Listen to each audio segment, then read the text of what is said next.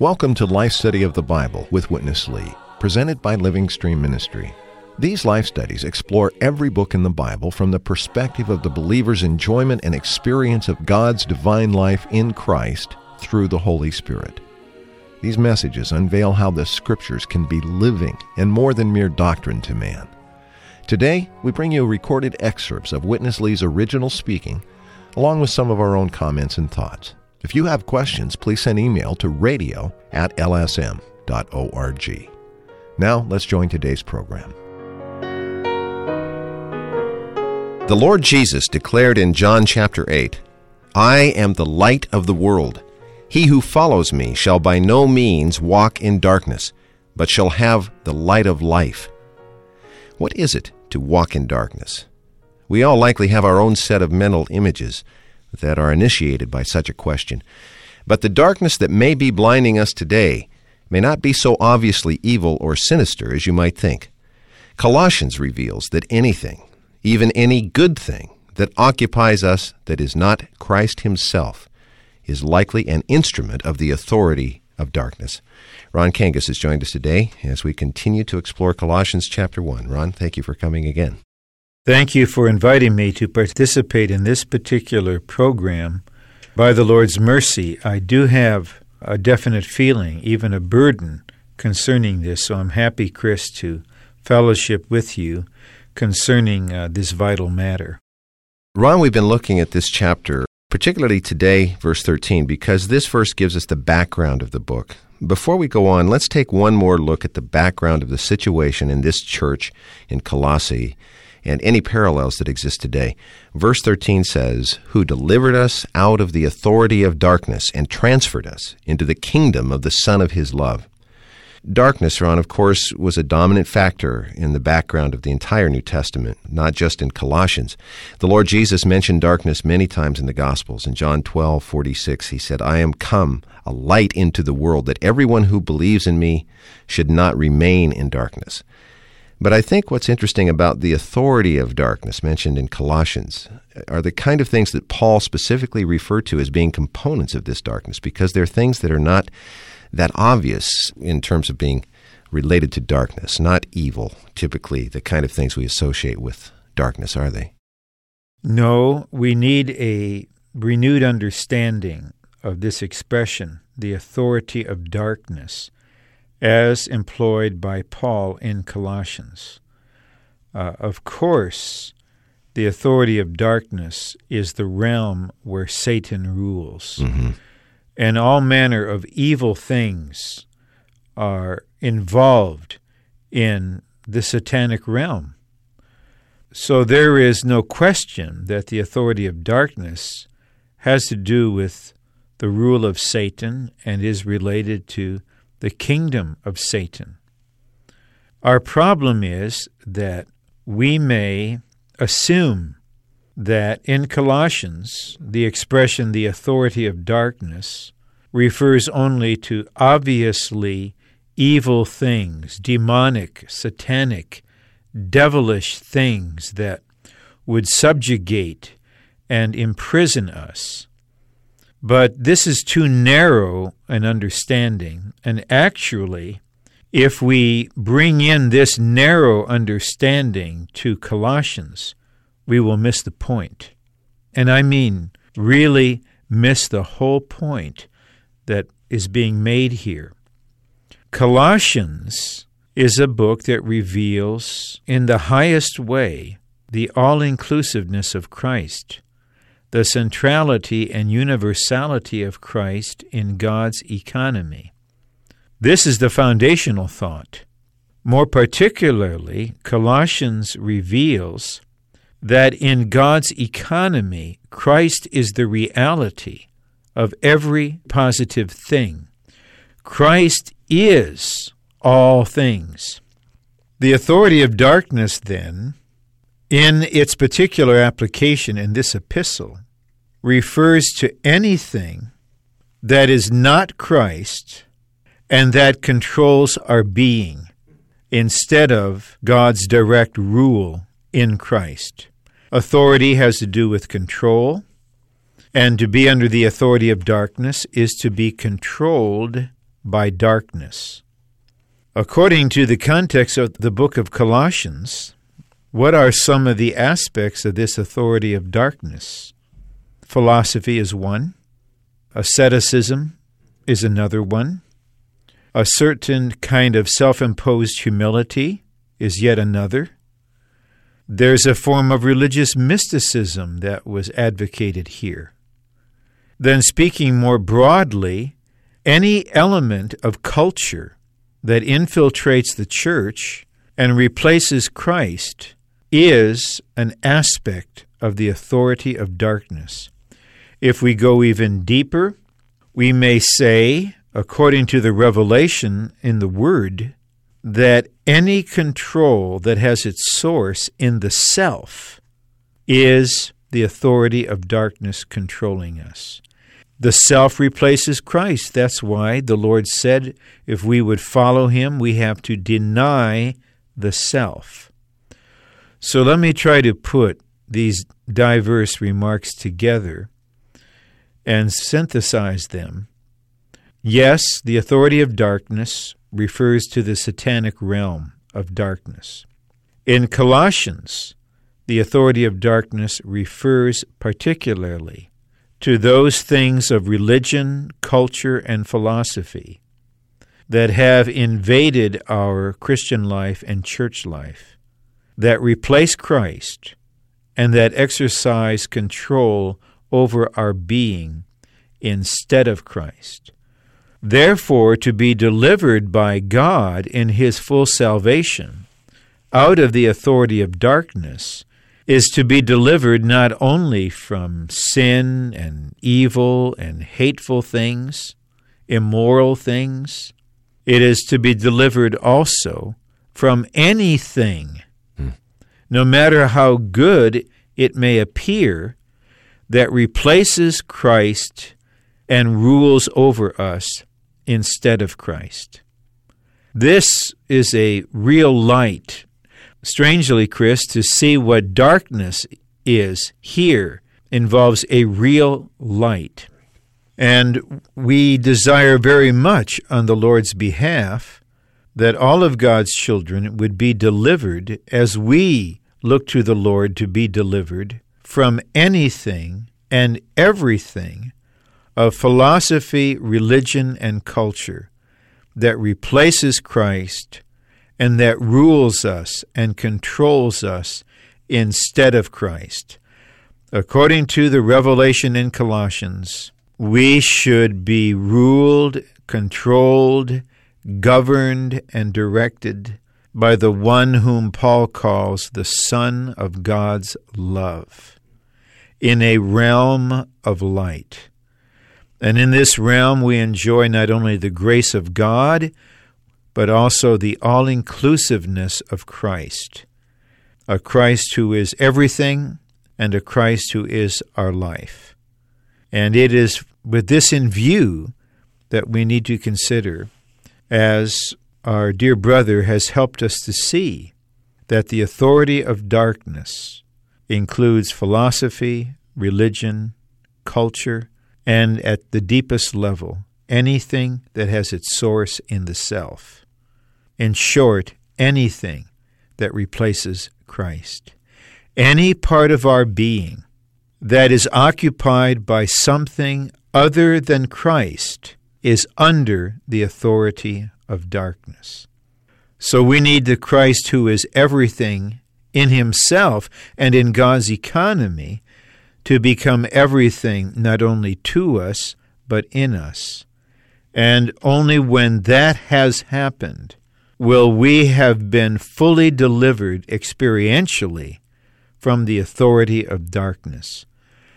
But we believe such a time is coming, and we look to the Lord that He will bless this faithful word concerning the authority of darkness versus the all inclusive Christ, and that God's people, especially the seeking ones among God's people, will really be enlightened and delivered and begin to explore the Christ who is the centrality and universality of God's economy, that is, the Christ of Colossians.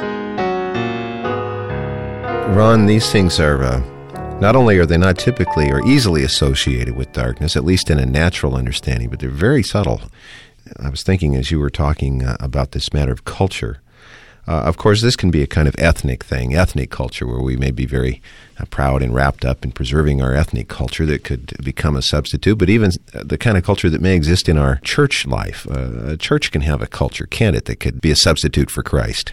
Not only is it possible, it actually is the case that we kind of form a way of living the Christian life or the church life that is not Christ living in us, but it's a kind of refined human life that tries very hard to follow certain precepts of the Scriptures. And the effect of that is to build up the self and to replace Christ. So this problem is universal and I would say even more serious than the universality of the problem is that it's ignored. Hmm. yeah. That most believers are oblivious that living culture instead of Christ is a problem, especially in this country. We're living in an age that some call, you know, the balkanization of society. We're advocating uh, a multicultural approach. Well, this may be very good and even enriching in social relations. But it is contrary to the revelation of the one new man in the book of Colossians to anticipate what will be covered much later in these programs is that in the new man there is no this and no that. There's just nobody but Christ. There's nothing but Christ. There's no culture. There's just Christ who is all and in all. And by no means do we want to participate in a kind of cultural war in which we point the finger and say, Your culture is replacing Christ. Mm-hmm. We're not here to point the finger and be judges of others. Rather, we're here to minister the Word and fellowship around the Word and to be enlightened ourselves so that we ourselves may be delivered from having culture instead of Christ. Only then will there be the corporate expression of Christ on the earth in reality and practicality. We've mentioned earlier on, unfortunately, we don't have Witness Lee recorded as a part of our program due to the poor audio quality of some of the early tapes in Colossians. I do have a paragraph, though, from his written life study message that I want to read you. I think it fits in right here. Many believers insist that the Bible is full of light. This, of course, is true. But if we do not read the Word in the Lord's presence, even our reading of the Scriptures will be in darkness. We shall be like the Pharisees addressed by the Lord Jesus in John 5:39 and 40. You search the Scriptures because you think that in them you have eternal life, and it is these that testify concerning me, and you are not willing to come to me that you may have life. It is possible to have the Bible in our hand and yet still be blind and in darkness.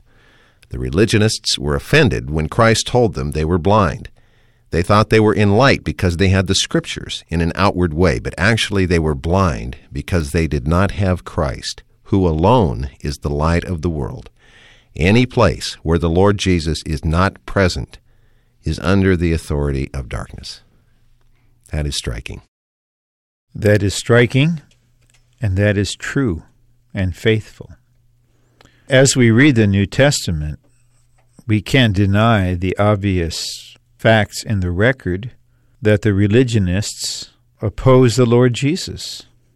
And the Lord Himself said in the verses that were quoted from John chapter 5, or at least referred to, You search the Scriptures, because in them you think you have eternal life, but you will not come to me that you may have life. Well, this religious blindness did not disappear, you know, after the end of the first century. This is an expression of our fallenness and of our natural life and so many other things in us contrary to Christ. So it's altogether possible, and lamentably, it's the actual situation that we may read the Bible, which is a book of life, but not touch the Lord, who is life. And we may read the Scriptures that are full of light, but we ourselves are in darkness, and to draw upon the Lord's word from Matthew 6, the light we may claim to see may actually be darkness. Hmm. And to apply this to the present study of Colossians, how open has this book been to the Lord's people? How open is it today? Uh, how much have the Lord's children seen of Christ in this book?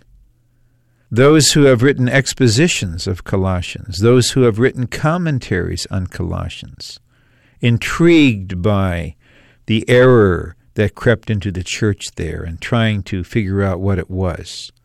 How many have really seen the Christ who's the centrality and the universality of God's economy? Some may read Colossians and have little interest in some of the marvelous utterances that Paul uses to unveil Christ. But when they get to the chapters about, you know, wives submitting to their husbands and husbands loving their wives and slaves obeying their masters and parents taking care of their children, oh, they appreciate this. That appreciation is an appreciation in darkness. That kind of thought is already in the minds of the readers. And so that's what they respond to in the text. That, at least in part, proves our point. The Bible is light, but we may not be in light when we read the Bible. We ourselves may be in darkness, we may be veiled, we may be blind. In fact, that is the general condition. And so, the more we read, the more blind we become because we read in darkness and we read and try to understand in our pitiful blindness instead of repenting before the Lord, turning our heart to the Lord, emptying out our spirit, being poor in spirit, and contacting the Spirit of the Word and seeing Christ in the Word. We want to speak faithfully and honestly and even frankly about this matter. But we don't care to argue, to dispute. What's the benefit? If one is in darkness and someone else is in light, what is the point of dispute? What is needed is for the light to shine upon the one in darkness. When Saul of Tarsus was persecuting the believers, destroying the churches, who could reason with him? Who could argue with him? What would be the point? Mm-hmm. God did not take that approach. The Lord shined on him and shattered his reasoning and showed him he really was blind and he became physically blind for a period of time. But then he really saw Christ. This is where we are today. And if we receive mercy from the Lord, if we would not go around saying how clear we are, how much we see, rather, if we would be like blind Bartimaeus, saying, Lord, that I may receive my sight, then we'll begin to appreciate not ethical expressions or what we would take as ethical expressions in Colossians.